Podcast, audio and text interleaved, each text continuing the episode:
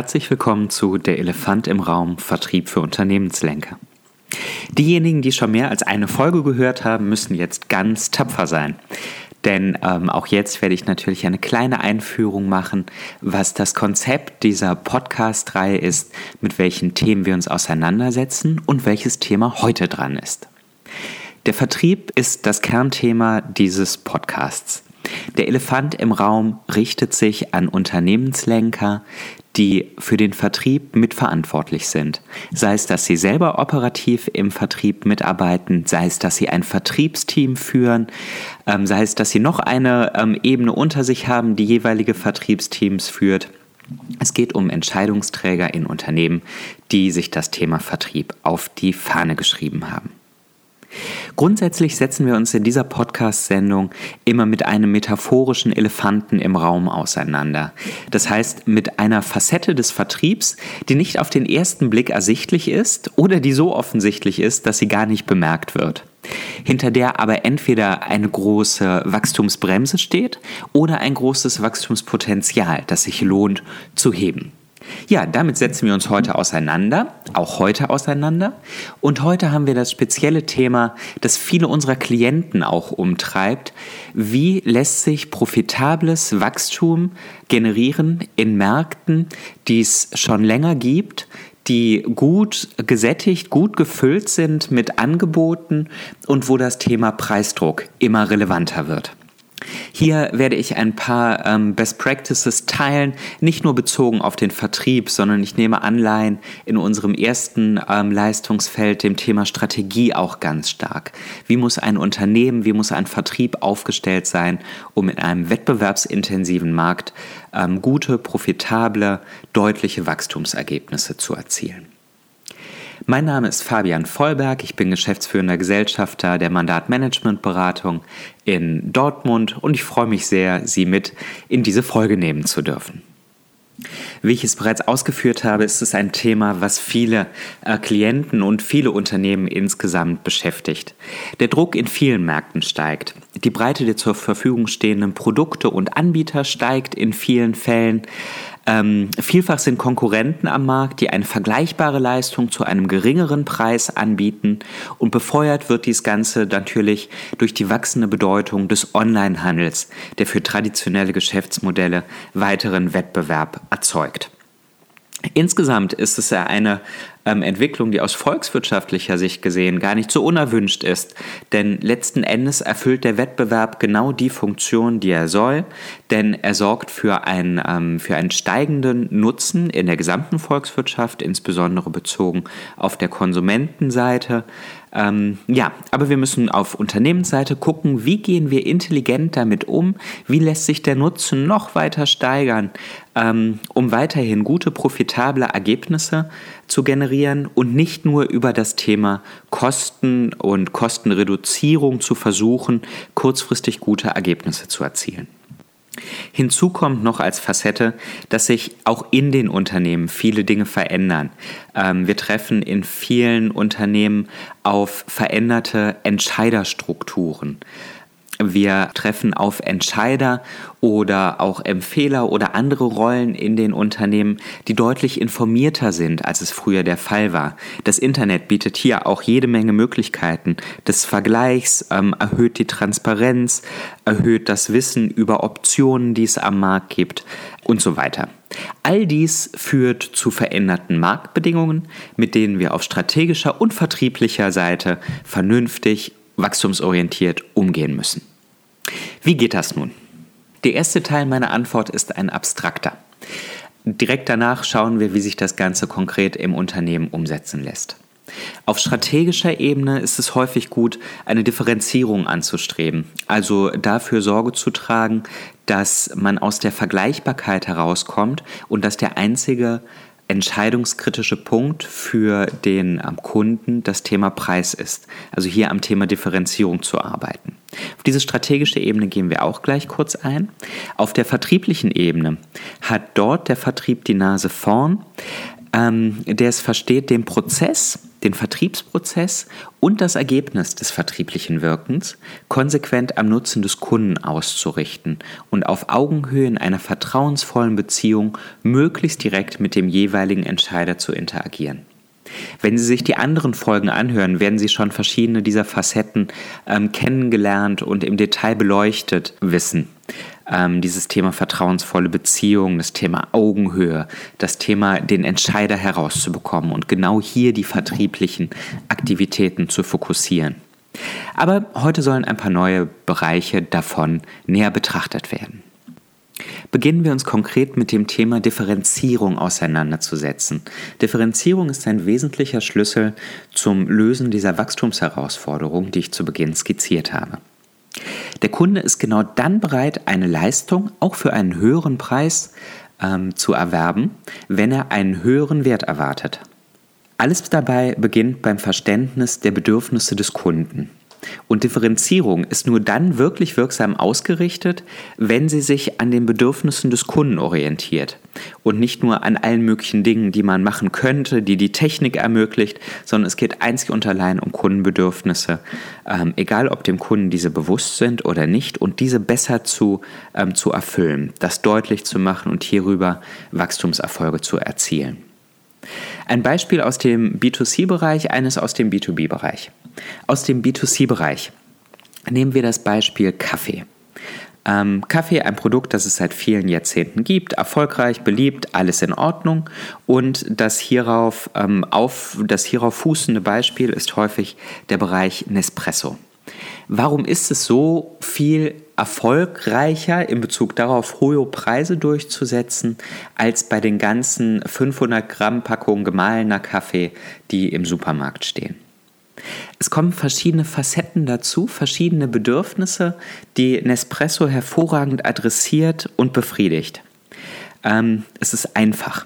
Ich kann auf Knopfdruck einen Kaffee ähm, bekommen in einer hervorragenden Qualität mit einer hohen ähm, Bandbreite an Variationen. Das Thema Genuss ist ganz eng damit verknüpft und auch durch eine ähm, gute Marketingarbeit von Nespresso in den Köpfen der Konsumenten ganz eng damit ähm, verknüpft. Für viele bestellt es eine Belohnung da. Es ist ein Teil von Luxus, ein Teil von Bestätigung, dass man sich etwas ähm, leisten kann, dass man Teil von etwas ist. All dies sind Bedürfnisse, die ähm, hier exzellent gespielt werden und die zu einer höheren Kaufbereitschaft seitens des Kunden ähm, führen. Ein Beispiel aus dem B2B-Bereich sind ähm, Put-Services innerhalb eines Unternehmens, die eingekauft werden von einem, ähm, von einem Unternehmen. Ähm, kann ich mich hier, also habe ich zwei verschiedene Unternehmen zur Auswahl, die beide sauber putzen. Grundleistung ist in Ordnung wobei mir das eine Unternehmen vermittelt, dass ähm, diese gute Leistung verlässlich erbracht wird, dass immer für Ersatz gesorgt wird, wenn eine Kraft erkrankt und wenn ähm, hier Ersatz benötigt wird, dass das Thema Freundlichkeit mit oben auf der Agenda steht, ähm, dass Anfragen und Beschwerden, gleich ob berechtigt oder nicht, ähm, freundlich und schnell beantwortet werden und die anderen bieten einfach nur diesen guten Service, bieten einen, ähm, den günstigsten Preis. Ähm, die anderen sind etwas teurer, die ich gerade beschrieben habe, mit den ganzen anderen vorteilhaften Aspekten. So sind in vielen Unternehmen, die nicht ganz kostengetrieben sind, sondern wo mit ein bisschen ähm, Blick auf das Ganze, auf das Gesamtergebnis gehandelt werden kann, so sind diese in einem klaren Vorteil, die hier sich auch noch differenzieren und verschiedene Bedürfnisse ähm, ja, befriedigen und das Ganze noch besser auf den Punkt bringen. Wir empfehlen hier auch keine eierlegende Wollmilchlösung zu konzipieren und umzusetzen, sondern ganz bewusst zu entscheiden, auf welche Bedürfnisse man sich konzentriert, vielleicht auch Pakete pro unterschiedlichen Kundengruppen packt ähm, auf die man sich konzentriert und wo man dann sowohl in der Öffentlichkeitsarbeit als auch in der Vertriebsarbeit als auch im Produktmanagement sich auf bestimmte Bedürfnisse konzentriert, diese dann aber auch auf sehr, sehr hohem Niveau erfüllt. Zwei Trends, die wir festgestellt haben, die Sie für Ihren Markt ähm, ausdifferenzieren oder komplett ersetzen möchten, aber zwei Punkte, die immer wieder aufkommen, ist erstens der Punkt Einfachheit, es dem Kunden einfach machen, ist ein riesiger Vorteil. Und das zweite, ein bisschen damit verbunden, das Thema Gesamtlösung. Also nicht nur das Produkt, sondern Services drumherum. Ähm, wenn das Produkt es überholt, ist ein, ein Update oder ein Upgrade und verschiedene Facetten mehr. Als dies, all dies wird sehr gewertschätzt ähm, und ist häufig mit einer höheren Zahlungsbereitschaft verbunden. Also, ein bisschen deutlich geworden ist, dass wir die Möglichkeit haben, uns über Produkt und Marke zu differenzieren. Ähm, das kann geschehen durch ein erweitertes Leistungsspektrum. Ein ganz vereinfachtes Beispiel ist das, ist das iPhone, was nicht nur ein Telefon war, sondern gleichzeitig vieles, vieles mehr, unter anderem am MP3-Player. Also wirklich ein erweitertes Leistungsspektrum zur Verfügung zu stellen, sich damit zu differenzieren und weniger vergleichbar zu machen. Worüber ich auch nachdenken kann, ist Zusatznutzen zu bieten. Ein Beispiel sind, sind Powerbanks, also ähm, Akkus im Prinzip, die in einen Koffer integriert sind, wo ich auf der Reise mein Handy oder andere mobile Geräte anschließen kann und sie mit zusätzlicher Energie versorgen kann. Horizon Studios beispielsweise, der Kofferhersteller, hat hier verschiedene ähm, Angebote im, ins Portfolio aufgenommen. Ein Zusatznutzen, mit dem ich mich mindestens für eine Weile, bis es ähm, vernünftig kopiert ist, differenzieren kann. Das Thema Marke spielt natürlich hier eine große Rolle. Ist es mir wie beim iPhone gelungen, gleichzeitig mit Apple eine ganz starke Marke aufzubauen, so erhalte ich mir viel dieses Vorteils, selbst wenn Wettbewerber ähm, den Entwicklungsvorsprung eingeholt haben. Das Thema Prestige ist natürlich auch eines, über das ich mich toll differenzieren kann. Und hier kommt spätestens das Thema Marke auch noch einmal ins Spiel. Ähm, Louis Vuitton-Koffer mögen nicht viel besser sein als andere, als die Koffer anderer Hersteller, ähm, aber es ist schon noch mit einem ähm, Prestige und mit einer weiteren Bedürfnisbefriedigung verbunden, wenn Louis Vuitton Koffer auf den Markt bringt. Hier gibt es auch starke Kooperationen oder ja, Kooperationen, die sich zumindest einmal lohnen auszuprobieren, wie beispielsweise aktuell von Remova und Dior, wo auch nochmal spannende ähm, Themen zusammenkommen. Remova ohnehin hochpreisige Koffer in Verbindung mit Dior gleich nochmal hochpreisigere Koffer. Aber eben auch eine höhere Bedürfnisbefriedigung beim Kunden gehen wir auf weitere Möglichkeiten der Differenzierung ein und es wird hier immer spannender, auch den Vertrieb mitzudenken. Ähm, wir hatten das Thema Einfachheit. Von der Anfrage, der Nutzung bis zur Reklamation einen einfachen Prozess für den Kunden zu gestalten. Hier ist der Vertrieb maßgeblich gefragt ähm, ist Teil dieser Strategie, der Strategie, Einfachheit nach vorne zu bringen, so muss der Vertrieb dies als aller, allererstes umsetzen. Es muss leicht sein, den Vertrieb zu erreichen, Kontakte herzustellen, ähm, Gespräche zu führen, ein Angebot zu bekommen, ähm, eine Zusammenarbeit zu vereinbaren und vieles mehr. Weitere Möglichkeit der Differenzierung, dynamische Gesamtlösung. Wenn man weiß, Herausforderungen in einem Markt verändern sich und ich habe einen Partner an der Seite, der mir eine richtige Lösung zur Verfügung stellen wird, ist das richtig stark. Das ist im B2C-Bereich, beispielsweise im Bereich Banken, die versuchen sich hiermit zu differenzieren, dass ähm, wann immer es mir um das Thema Vermögensaufbau, Versicherung, ähm, Immobilie, irgendetwas in diesem Bereich geht, wo der Wunsch ist, dass ich weiß, aha, ich kann zu meiner Bank gehen und sie werden eine Gesamtlösung für mich haben. Das spielt aber auch in unserem Bereich eine Rolle, sodass unsere Klienten wissen, egal was sich verändert in ihrem Markt, es ist eine gute Idee, mit Mandat über die nächsten Wachstumsherausforderungen zu sprechen ähm, und wir werden schon gemeinsam eine gute Lösung finden.